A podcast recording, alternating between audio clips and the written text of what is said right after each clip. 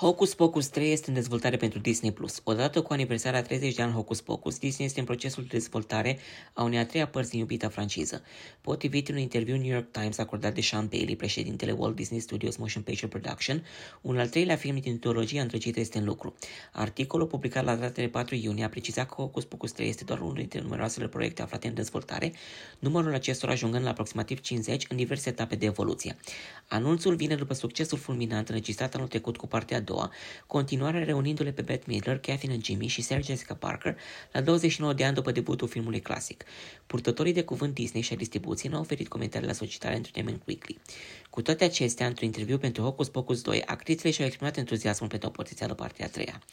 Regizoarea Anne Fletcher a preluat cândva cele de-a doua părți, reunindu-le pe celebrele vrăjitoare care s-au întors pentru a teroriza un grup modern de adolescente, acestea trezindu-le la viață în ziua de Halloween. Finalul filmului, neavând o concluzie definitivă, lăsând fanii pe o notă destul de ambiguă. Nu doar surorile vrăjitoare au revenit pentru partea a doua, Doug Jones întorcându-se sub forma unui zombie.